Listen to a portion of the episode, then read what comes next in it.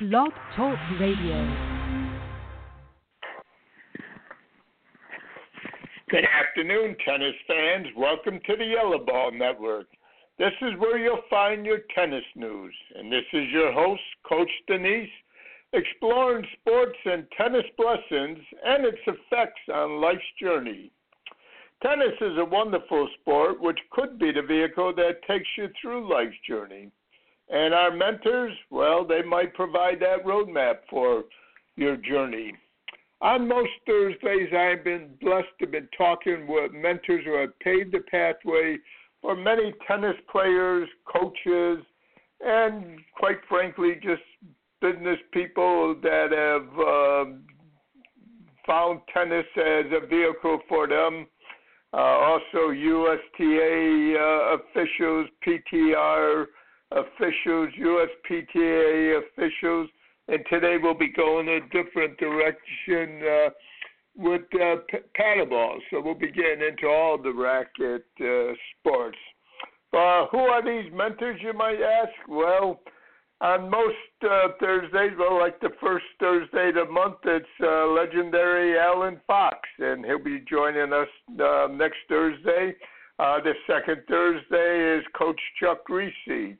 And on those other Thursdays, well, I've been blessed over the last three and a half uh, plus years to have people like energy coach Linda LeClaire on, uh, Coach Ashley Hobson, uh, uh, Nick Saviano, uh, Dr. Bryce Young, uh, Scott Williams, uh, Ed Kraft, uh, who was on uh, what, last week, I think. Uh, uh, Scott Enge, a college coach now, who was uh, uh, high school coach for God 20 years ago. Matter of fact, he was one of my uh, coaches when I was the tennis coordinator for the World Scholar Games uh, up at uh, University of Rhode Island. Uh, so we've been blessed to have uh, many guests on, and today we're uh, going in a little different direction, but still in the racket, um, you know, department, and we'll be uh,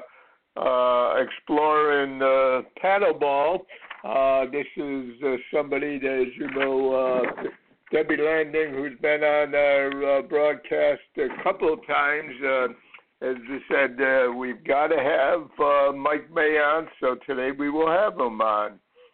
Of course, the nice thing about Blog Talk Radio and the Yellow Ball Network is that you can listen at any time you choose to the broadcast or any of the other broadcasts on uh, the Yellow Ball Network.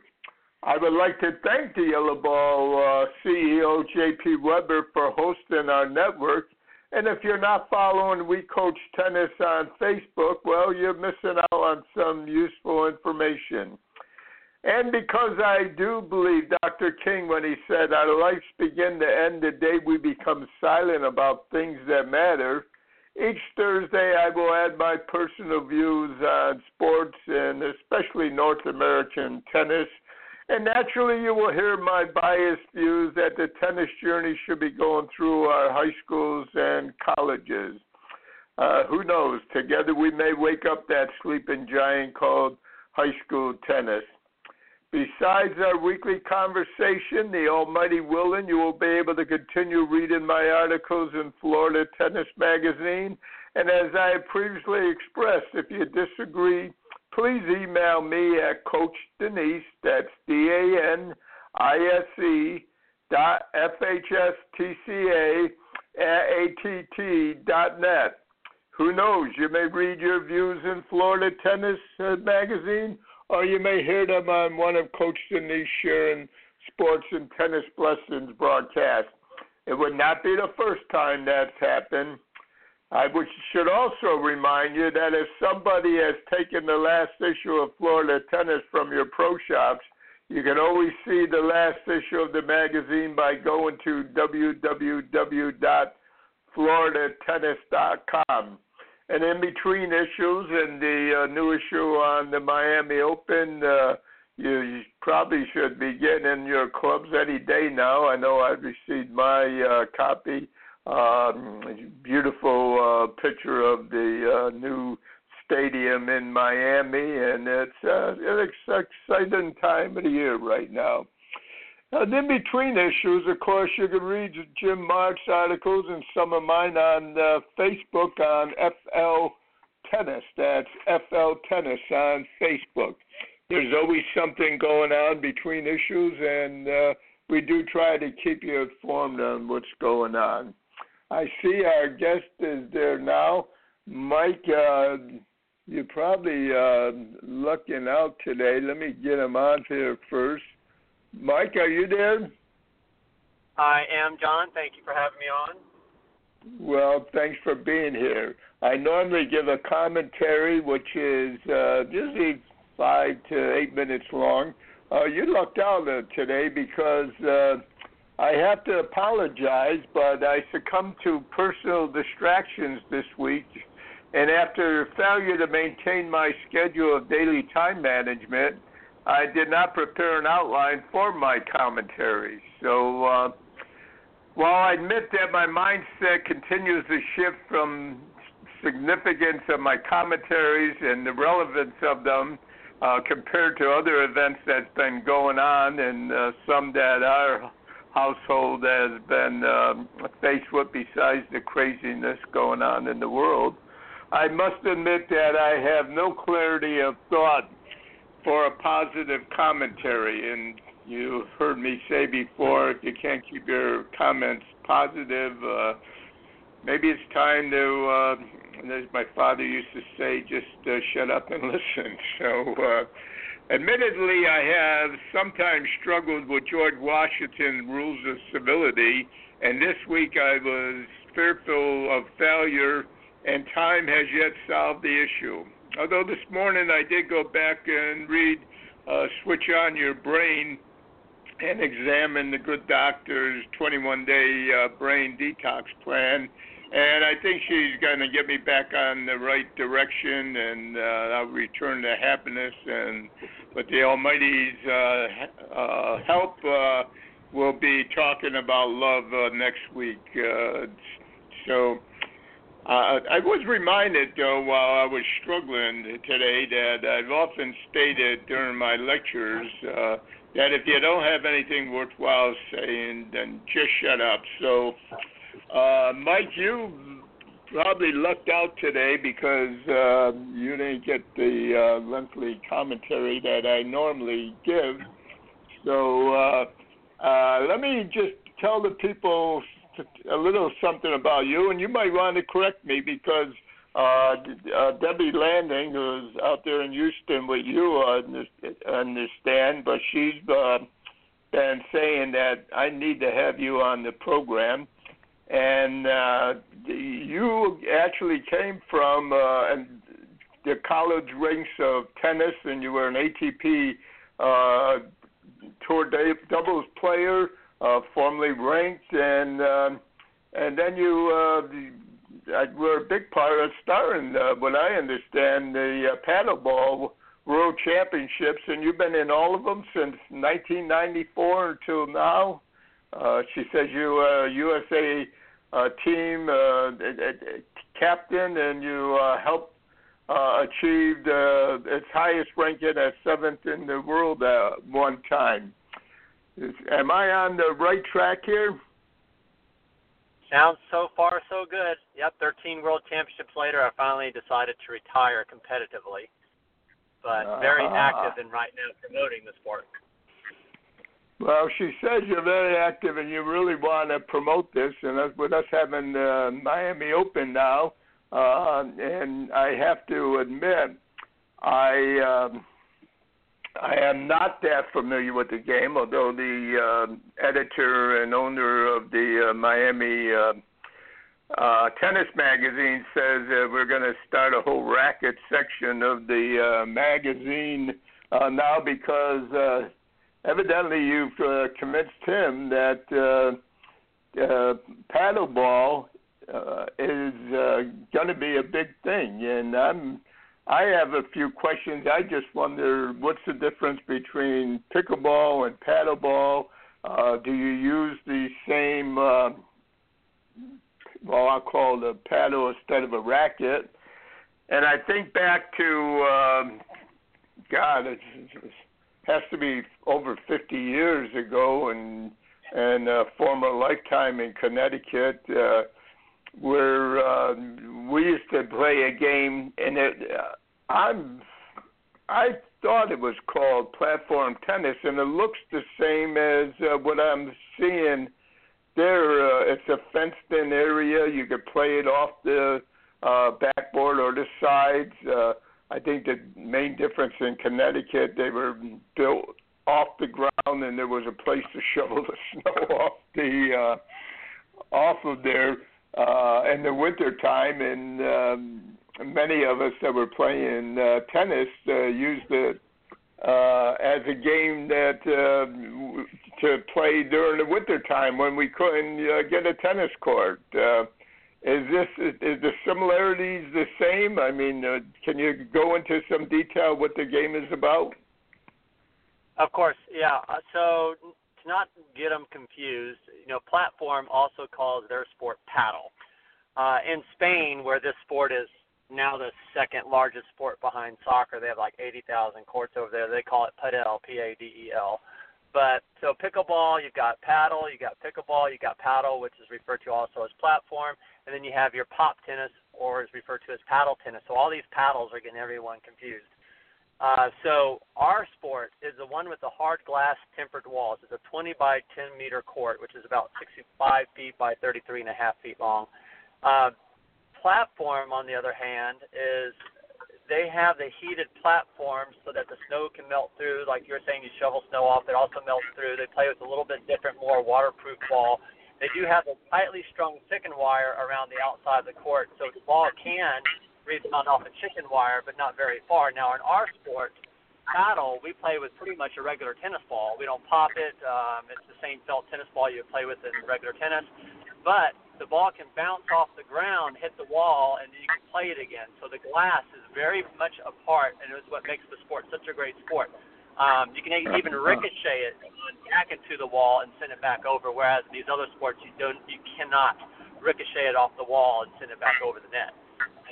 And also in our sport, we serve underhanded, uh, which is actually one of the reasons why the sport has a uh, high success rate for entry level people because they don't have to learn the overhand serve. Uh, but like platform, our strokes are pretty much the same as tennis, with just a few adaptations on our overheads just for strategic reasons. Uh, we have a few modified overheads, but otherwise we use all the same strokes as tennis and the same strokes as uh, paddle tennis that's played on the West Coast. So uh, padel is now starting to make a move in the states because you know the social media and the word's getting out. More and more clubs are opening up, so you're going to start hearing about it more and more. And then, of course, you have pickleball, which is played with a smaller, thinner paddle on a much smaller court uh, and a wiffle ball. So it's not to be confused with paddle. It's just that a lot of people think because it has a paddle for a racket that that's the only reason why they get them confused. I see. And how about the scoring? Is that the same as uh, tennis, or is it closer to the racquetball scoring? How is the scoring? The scoring is all the way exactly the same as tennis, all the way to the tiebreaker. We do the 15 love, 30 love, 40 love, everything. We play the 12 point tiebreaker. There's no difference in the scoring system at all between our paddle and tennis. So another another thing, you don't have to learn a whole bunch of new rules. It's the same scoring system.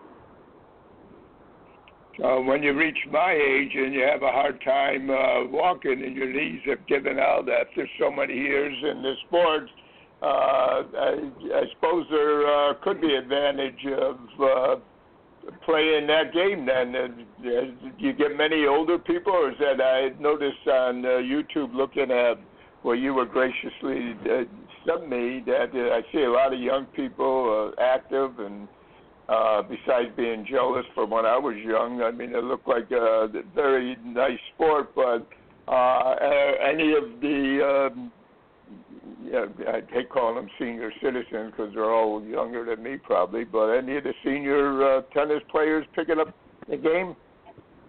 Yeah, we have all ages, John. I definitely kids love it. It's like a mini version tennis, uh, you know, in a small court, four people, very social. The elderly mm-hmm. like it, and you know, I'm 52 now, so uh, when I play a tennis match, I'm pretty beat up after playing on the hard courts. Paddle, we play on a synthetic turf, so it's a 12 meter, millimeter synthetic turf, and it has sand as an infill, so you need to use clay court shoes. So with the sliding and the cushioning of that 12 millimeter turf, it's a lot easier on the body. And the other reason why it's easier on the body is because you're not hitting too many overhead serves, or you're not hitting any at all overhead serves, but you are hitting overheads. And you have four people on the court. Uh, so it's a smaller area to cover with four people. And as you get a little bit more proficient using the walls, you don't have to chase balls down so much. So you can let a ball go by you, it can come off the wall, and you can play it again. So the, that that factor uh, is one of the reasons why elderly like it. But one of the main factors is just the social aspect of the sport. When you have four people in a tight little area, and the fact that the rallies go on and on and on, an average rally in paddle can be eight to ten balls and then by the time you go pick up the ball and start the next point, it only takes about eight to ten seconds to get the next point started. So people really like the fact that in a short period of time you can get a lot of exercise, and it's all for all ages because the more you can keep a ball going, the more you can keep a ball rallying, the more people have fun, and that's one of the reasons why the growth of the sport is so pr- prolific is because of the ease of it. So, and not to mention just the ease on the body, the skill level is easier. I was I was watching uh, and uh, playing, you, you showing this the uh, where the racket should be as you're closer to the wall and away from it. And I I think that was the one thing that fascinated me uh, when I could remember back then. I remember there was a uh, uh, young guy that had a serve much much better than mine, and uh, when he uh, served the first time we played, I never told him about you played off the wall. I said, "Come on, let's get some exercise," and he hammered one by me, and I played it off. And that was netting, like you said. So I think I am seeing the difference and played any. And I said, "Oh, I didn't tell you about that." So uh, that is pretty exciting. But that's a plexiglass you use there, so. I suspect that ball is traveling pretty good. That's probably faster than it was on the old platform. Uh, what I, I hope I'm calling the right platform tennis that I I played, you know, 50 plus years ago. Yeah, so uh, platform has that chicken wire which absorbs a lot of the bounce. Right. So that's why when you see people playing platform, they do a lot of lobbing because they're back close to the wire on our court, it's actually not even plexiglass. It's tempered glass. It's uh, it's uh, the really, really. I mean, it's almost impossible to break with the body. You'd have to hammer it and hammer it for for that glass to break. And even then, it's hard to break it. So, but when that ball hits it, it can come off pretty far. So, what's very interesting about this game, if you smash an overhead at me, John, and I'm run, I'll run forward and I'll be able to retrieve that ball off of the rebound. So when people smash, they better smash it totally out of the cage, or they better smash it so hard that it comes back over the net so high that I can't reach it. Or they smash it so hard that it goes off the back wall, flying over the side wall. And but what's kind of unique about our sport is we do not have doors on our courts. So you'll see in those YouTube videos that I sent you of the pros, they go running out the door, they knock it back over the cage, or they pound it back through the door harder than it came at them. And a lot of times, the guy who smashes the ball so hard, sending that ball over the sidewall, a lot of times they lose the point because these pros are so good about getting out that door and knocking it back through the other door, sometimes knocking it back into the net, sometimes doing crazy things like hitting an overhead through the door, out the other door. Uh, so as a spectator sport, the glass walls make it fantastic. Then you can actually view. You're sitting. You can sit right behind the court. The last World Championships uh, I went to, I'm I'm sitting like right behind, one foot behind the best player in the world, retrieving balls and digging up balls that, um, you know, in, in any normal circumstance would be a winner, but because of the walls, it sends it back in play. Huh. And let me ask you a question, another question. And being you played both tennis and uh, uh, this game, do you think um, it would hurt? Uh, for instance, I coached. Uh, a woman, uh, well, God, it must be 20 years ago now, that was number one in the state of Florida in racquetball, and uh, there was a difference. And she was very competitive and wanted to be number one in the state in tennis. She turned out to be a very good tennis player, but she was never number one um, in the state in tennis. And in my own mind, I thought the, the difference in the racquetball was it helping their tennis game? Do you feel there's interfering one way or the other? Tennis interfering with your sport, or your sport interfering with tennis, or can they coexist? I'll give you a few examples. Uh, many years ago, when I first started this in the United States, I had a girl from Belgium that had never touched a racket of any type in her life. So I got her involved in paddle because she saw us out there playing. Said, "Hey, that looks pretty fun."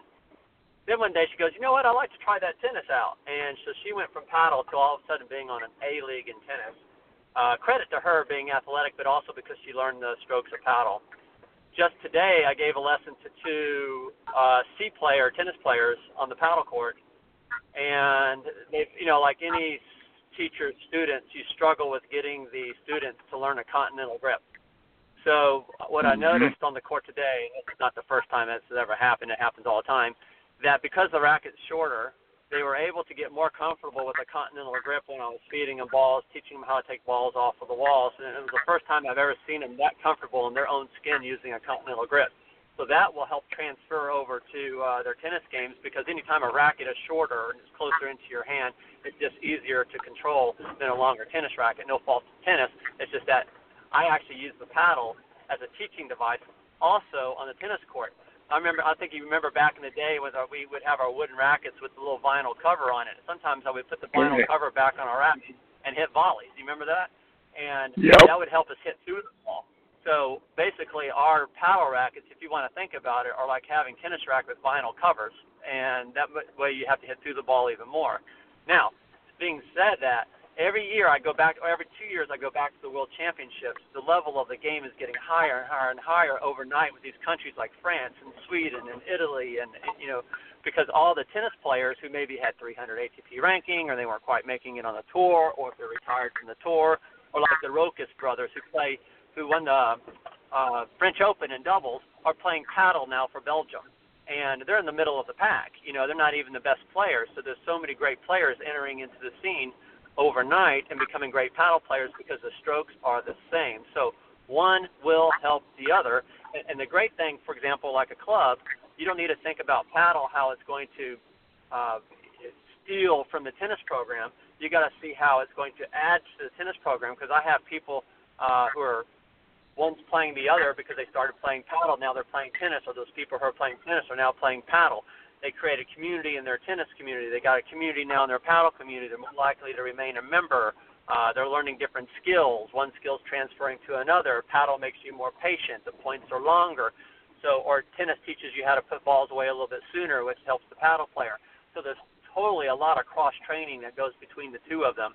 And I can tell you personally, it's not. I never, you know, even though I retired playing, you know, uh, keeping my ATP ranking, I didn't want my tennis game to go down. So it wasn't like I was going to start playing paddle.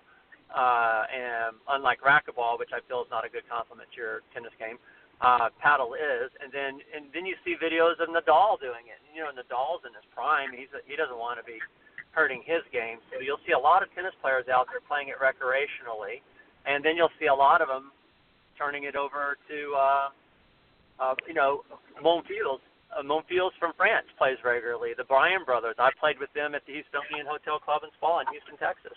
They've played also in Miami with their friends in Miami. So none of these guys are going to do anything, John, that's going to hurt their tennis game in the middle of their careers. So there you have it.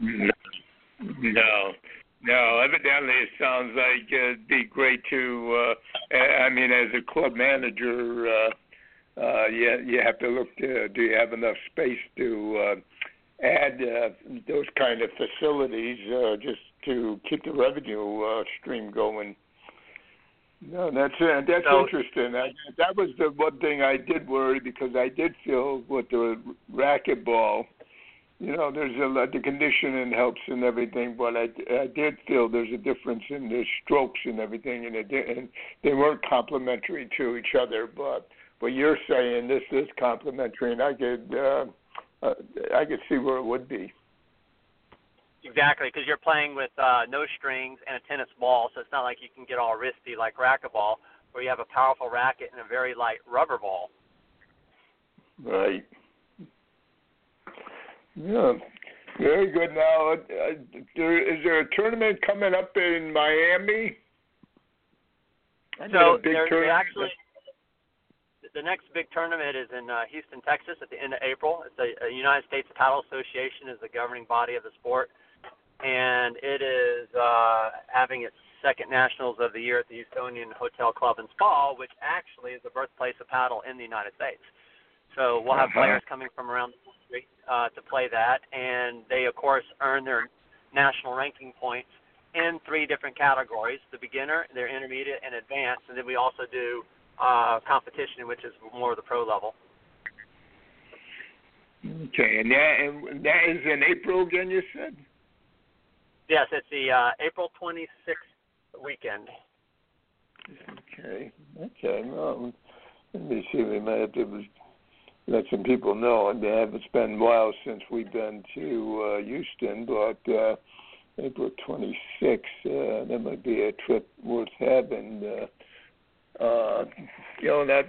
Okay, let me ask. Let me uh, get a couple more uh, questions, if I uh, could, because um, the uh, the sounds and everything are the same. So I'm assuming if I'm managing a club and I have eight or ten uh, or more uh, tennis uh, clubs, for me to to sit there and put the paddle tennis in, am I taking up more space or less space? And dollar wise, I know it's hard to give an actual dollar, but am I spending more money on those or less money for tennis courts? So your foot your footprint is a lot smaller, so you're saving money on square footage. A paddle court needs about 2,500 square feet, and you can essentially, if you were to go east-west, you know, with the downside of having the sun, of course, and ex- Right. you could get three paddle courts on one tennis court because the width of a tennis court is 60 feet, and a paddle court, it'd be nice if you had about 70 feet, so you could add on 10 feet the uh, additional concrete would not really create a problem because you put turf on top, so any seams on the court are going to be covered with the turf and the three tons of sand that we put on the courts for uh, for the infill.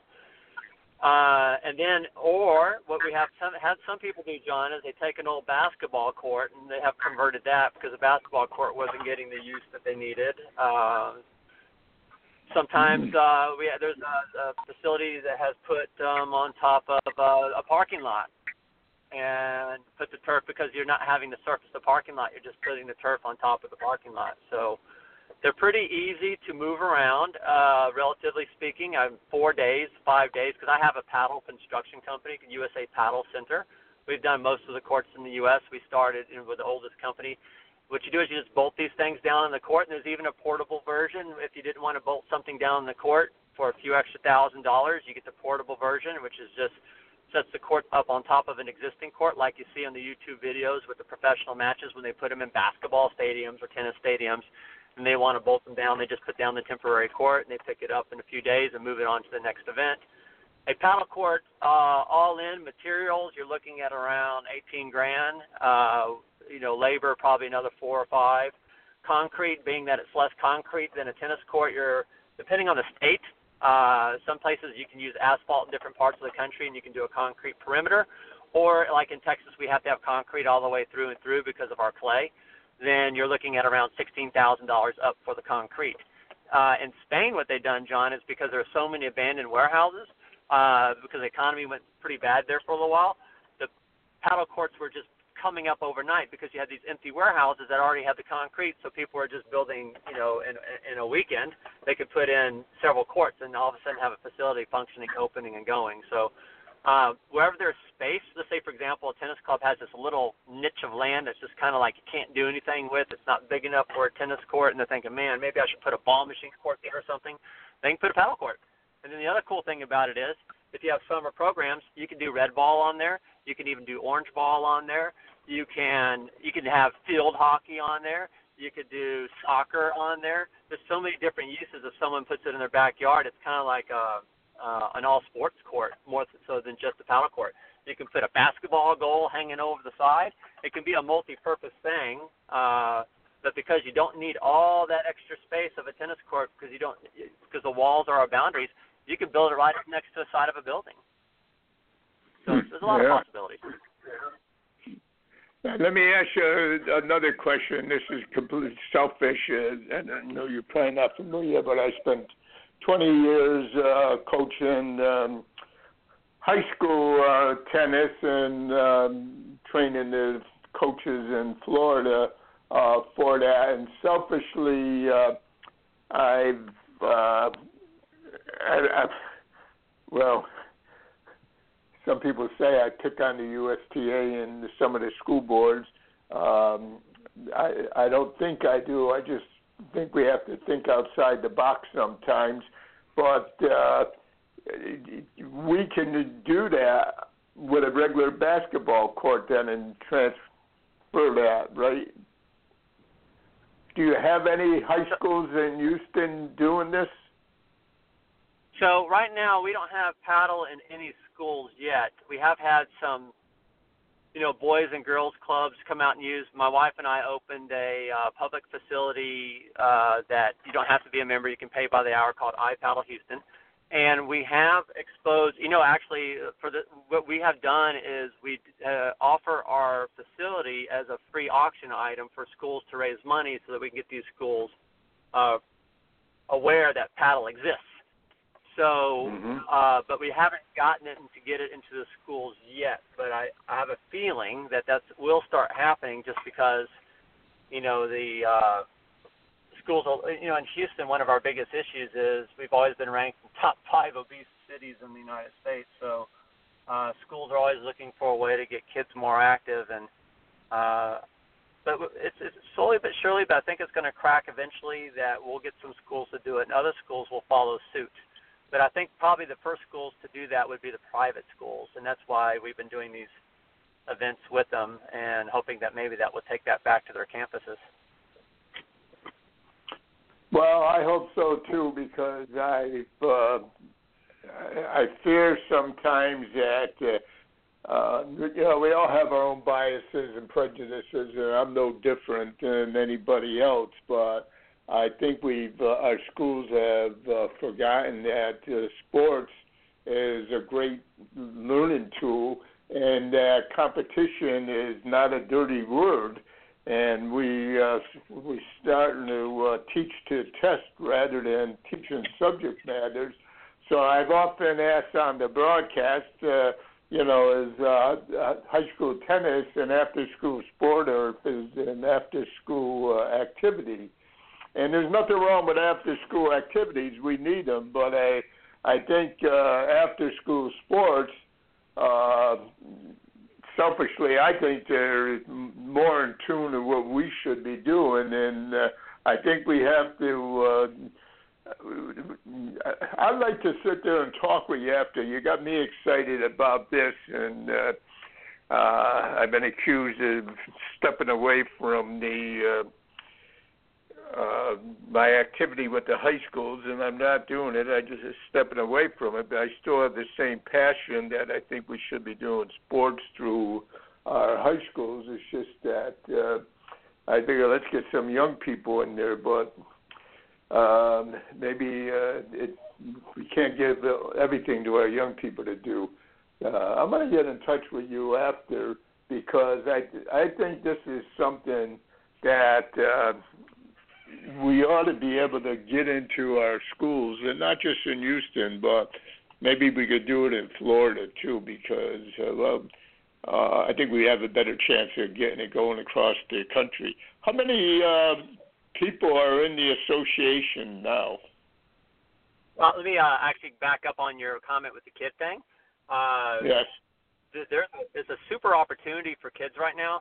So if if you could go to a parent and say, hey, would you like your kid to play for the United States in any sport? How would they say? They'd be like, oh my God, that'd be fantastic. But you know, how feasible is that? You know, being on a U.S. team in any sport is quite a feat.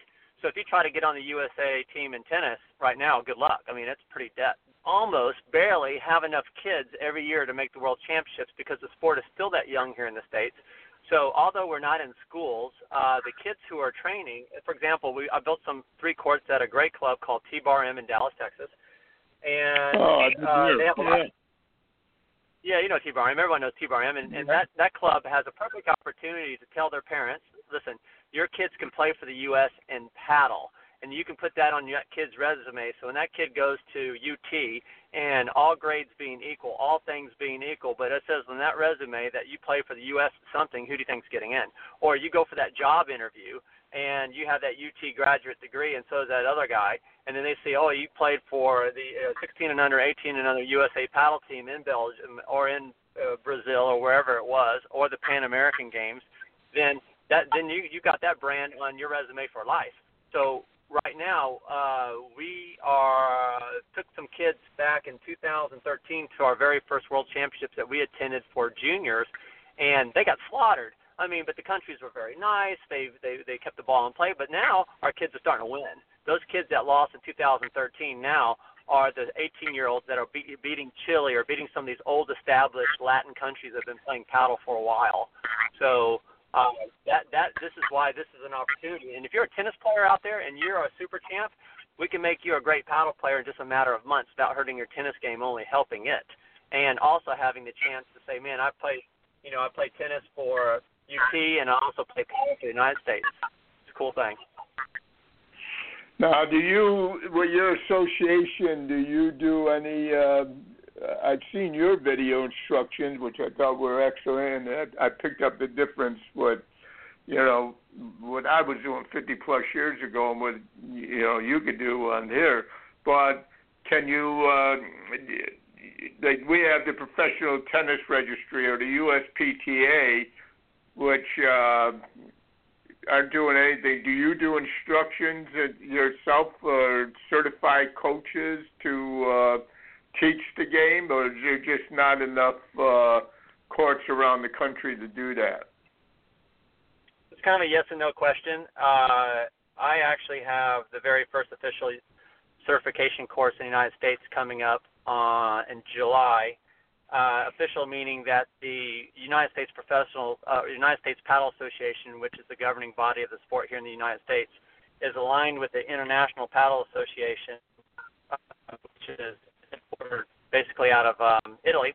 Uh, the previous president for the International Federation of Paddle is coming to do the certification with me in July uh, over here at iPaddle Houston, and we're probably going to have probably about eight pros, um, and these are people that already either have a court access or they're planning on having access to a court. So uh, July 19th to 21st, we'll be doing a three-day intensive course going into the history of the sport, the rules of the sport, the mechanics of the sport, not just going out there and just hitting around a few balls and doing a few drills. They have to get into the classroom. They need to know a little bit about the background of the sport. They need to know the difference between uh, our sport and other sports uh, you know the origin of it that is from Mexico and and and, and uh, the technical uh, tactical basics of the game. So we'll be going through all of that, and that will give these pros a really official certification to get out there and and have a good idea on how to get people excited about the game because we are all all of us coaches are all pioneers here in the United States, and we're all pioneers worldwide, of course, because it's still a relatively new sport compared to tennis. So it's our job to be able to go out there and get people excited and having success as soon and as quick as we can. And with my teaching methods and practices, I've introduced more people to the sport probably than anyone, well, for sure than anyone in the United States since we started it here. But um, I got, I've got a little of people excited and playing well in the, in the first five to ten minutes. Now, let me ask you a question. Is Debbie playing the game too? Debbie played on a few of my U.S. teams, actually. So Debbie was on the very first U.S. women's team, and how we chose that was is we picked all the best male players and female players in town, and we all had to do a little round robin, and the and the top players made the team. So Debbie uh, played with us, and you know Mexico and and uh, the Canada and, and different places back in the day. So she's actually one of the founders, uh, founding players, and now she runs a program at the Houstonian Club uh, during the summer that sells out. Uh, we we take up to 20 kids, and she does a little paddle, swim, and tennis program, uh, very successfully every May through August. Well, I think we. Uh, I, have uh, a bias and a prejudice. I I actually for age people years ago. I had shortened the game in using the uh, 10 and under courts for the USTA uh, because um, my wife does, runs a not-for-profit uh, uh, 10 and under program, and she reminds me twice a year for six weeks I can't uh, go traveling around because uh, I have to work with the kids. I always tease her, but I, I love with the little kids. But a lot of the people in our uh, city was complaining. The other people were complaining. Well, there's nothing for everything is for the kids. She's taking up all the courts and. uh and so uh, I had a woman, uh, 85 years old. She chased down the ball and uh, broke her hip. And I, you know, just got thinking. Everybody said, "Well, you know, she shouldn't. Uh, it didn't happen in our. It actually happened in another city. She was competing, and um, they said, well, she shouldn't. Um, you know, at her age, she shouldn't be doing that. People forget because we're we're old and uh, we can't move like we used to.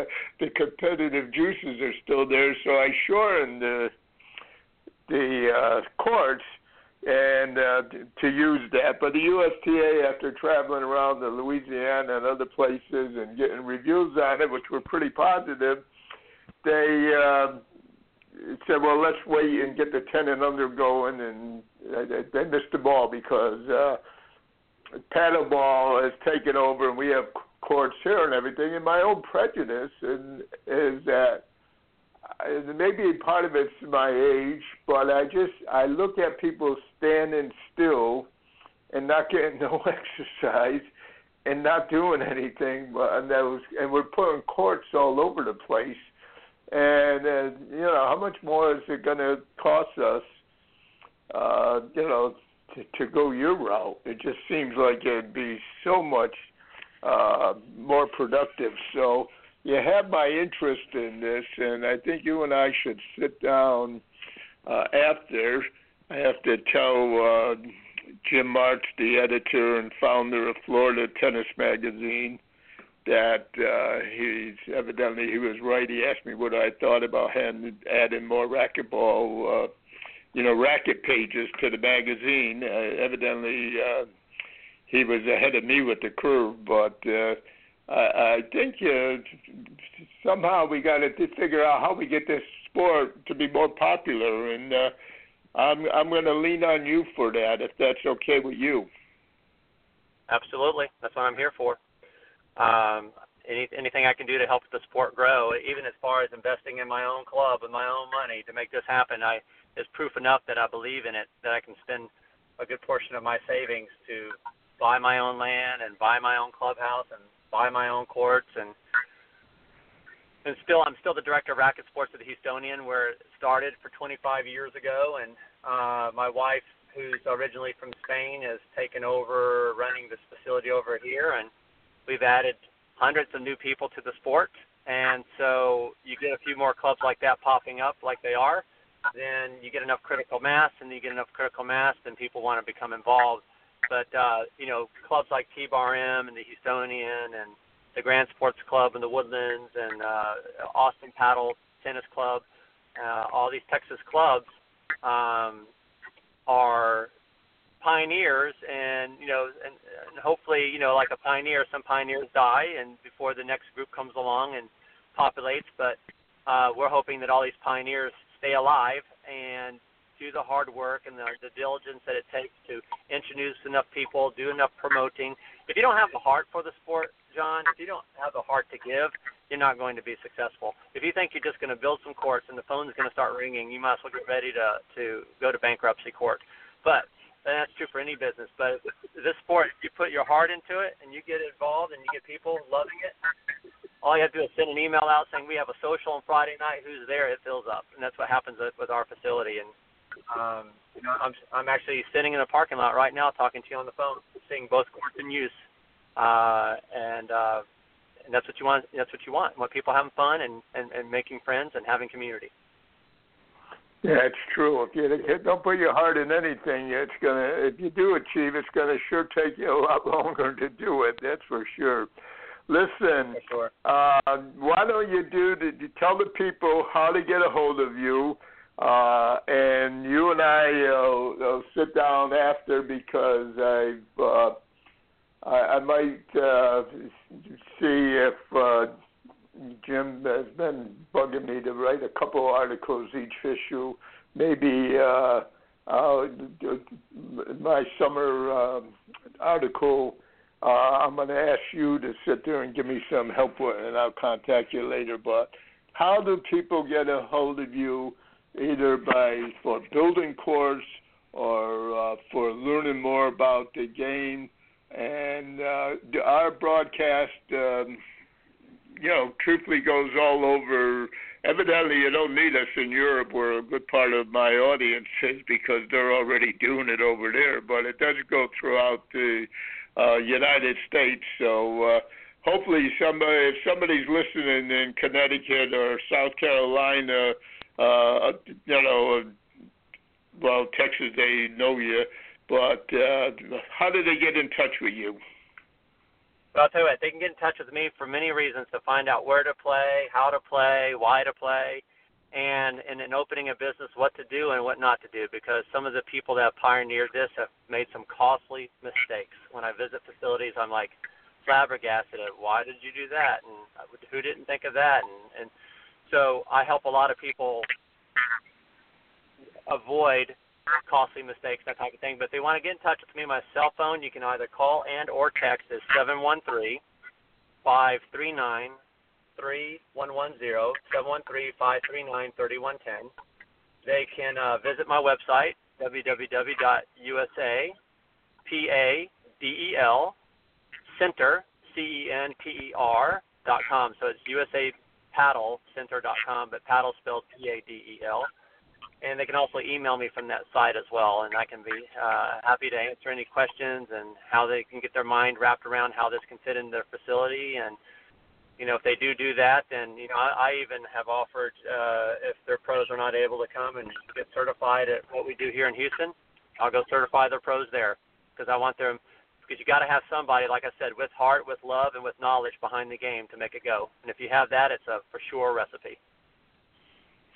Well, if you do get some where you're coming to Florida, we're on the east coast of uh, Florida between Orlando and West Palm Beach. We used to be a small fishing village, and about 35 years ago, a bunch of us ruined it for them and built the area up. But uh, it's a great place, and if you're in the area, we would be blessed to have you uh, visit us, Bobby and I. Our house is been open uh, as a tennis home. Tennis coaches coming in and out. Uh, uh, our kids, uh, like the rest of the kids in the world, we figured uh, they would, uh, you know, be coming and visit us often. But it doesn't happen. They all have their own lives to live. So we always have bedrooms that are empty. Uh, it's a quiet little place. Uh, but uh, if you're in that area, we're welcome. Uh, to have you. Uh, you we haven't had nobody in your sport here yet, but uh, the house has been full with uh, tennis coaches uh, from around the country and tennis players on tour. And it's the same thing if you have young players uh, going, um, you know, to a tournament. If you get them going in Florida, uh, our house is always open to uh, young players that are uh, looking to. Uh, participate in the sport, and uh, so uh, I enjoyed talking with you. I do have to uh, uh, tell Debbie, like normally, she is correct. She says that it would be a meaningful uh, conversation and one that I should have with you. So uh, I do have to call her and thank her for uh, making the introduction. And I do look forward to our conversation in the future. And you know how to get a hold of me. Uh, anything you think I could use uh, to sell. We're actually, uh, uh, our city has, uh, we have courts in a couple of different places, but we're, and one of them where our clay courts is, we have a piece of land that's left over. Uh, when I was on the USTA board of directors, I gave them a way to lay out the courts and uh, like you said before people don't do things well the city didn't do it that way and now they have uh, they can't add like the people want with the clay courts because they didn't lay out the uh, courts like uh, we told them to. But there is property there where this might be uh, something that fits in. So I might be asking for your uh, help because I think I'm going to talk to the city manager again. That'd be fantastic. That'd be a great way to get it started. And thank you for the invite. I'd love to come over there and hang out with you guys. Well, we would love to help you. You're on the East Coast, if there's a tournament here and you're going to be in here, like I said, we're just about uh, we're halfway between West Palm and Orlando. Uh, so if you fly into each, we're you know you get right down the we're right on the East Coast. Uh, about an it's about an hour and fifteen minute uh, ride from each place. So excellent. Sounds beautiful. Sounds like a retirement. Well, well The big uh, the retirement is not what you what it's all cracked up to be. I always tell people be careful what you wish for. Uh so uh it isn't uh so I guess that's good for some people, but uh this is uh, this is why I can't go into retirement. Uh I don't. Uh, people know I'm not a. Uh, if you're looking for a hitting partner, you, I'm not the person. But I still have a brain, and I still help a few people. Uh, but my um, hours on the court is now limited to three days a week. So, uh, yeah, yeah, make adjustments through life, and uh, this is what you have to do. Excellent. Okay, well, John, thank well, you so much for having being, Go ahead. I'm sorry to cut you off. No, no, sir. I'm done. Thank you for having me on the show. I really appreciate your time. Well, thank you for taking the time, and uh, I look forward to uh, our conversations in the future. I've got a, a feeling this is uh, we're well, you're in the frontier of it. The frontier people always get all the arrows and everything, but I think the people coming in now they'll still be at the beginning, but uh, it's uh, it's a safer trip now uh, out west than the Oregon Trail used to be uh, at one time. So exactly. thank you for being on. Uh, God bless you. I look forward to our next conversation. Okay. Best of luck to you. Thank you. Bye bye. Bye. Okay, next week our guest is going to be uh, Alan Fox on the uh, broadcast and uh, it's the first uh, Thursday of the month. So, uh, Alan, uh, we're blessed to have Alan uh, on the first Thursday most of the time. I'm sure it's going to be exciting. Hopefully, we might have uh, something coming out of uh, uh, the, the Miami uh, Open. We might get his evaluation on uh, some of the things that happen. By the way, I should remind you, unfortunately, uh, Bobby and I are going to be able to make it, but uh, remember, um, getting ready for the French and the clay tournaments for the Americans uh, starts with the Volvo Open in Charleston, which is one of our favorite uh, cities, but we're not going to be able to make that trip to Charleston uh, this year. But the Volvo Open for the women is always a great, great uh, event. So uh, those of you uh, that uh, are able to make that trip, I'm sure you're going to see some great uh, tennis there. Uh, I look forward to our conversation uh, next week. Tell your friends about the broadcast, and um, I wouldn't be surprised if uh, we won't have another uh, conversation with Mike and. Uh, okay, be interesting to see what's going on in our next issue of Florida uh, Tennis Magazine. The new issue is now out, uh, and uh, the cover is uh, of it is a beautiful picture of the new Miami uh, Open. Uh, it's a whole new era that uh, we're seeing. The old facility was a beautiful facility, uh, but unfortunately, it just uh, you know, wasn't able to continue because of politics, but politics is what life is about, and, uh, you know, life goes on. I uh, tell your friends that uh, join us next week. I look forward to talking with you again, and uh, have a blessed week. Bye now.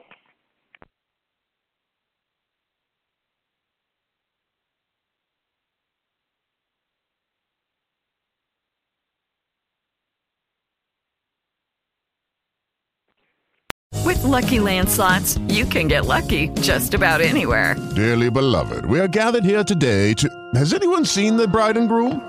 Sorry, sorry, we're here. We were getting lucky in the limo and we lost track of time. No, Lucky Land Casino, with cash prizes that add up quicker than a guest registry. In that case, I pronounce you lucky. Play for free at LuckyLandSlots.com. Daily bonuses are waiting. No purchase necessary. Void where prohibited by law. 18 plus. Terms and conditions apply. See website for details.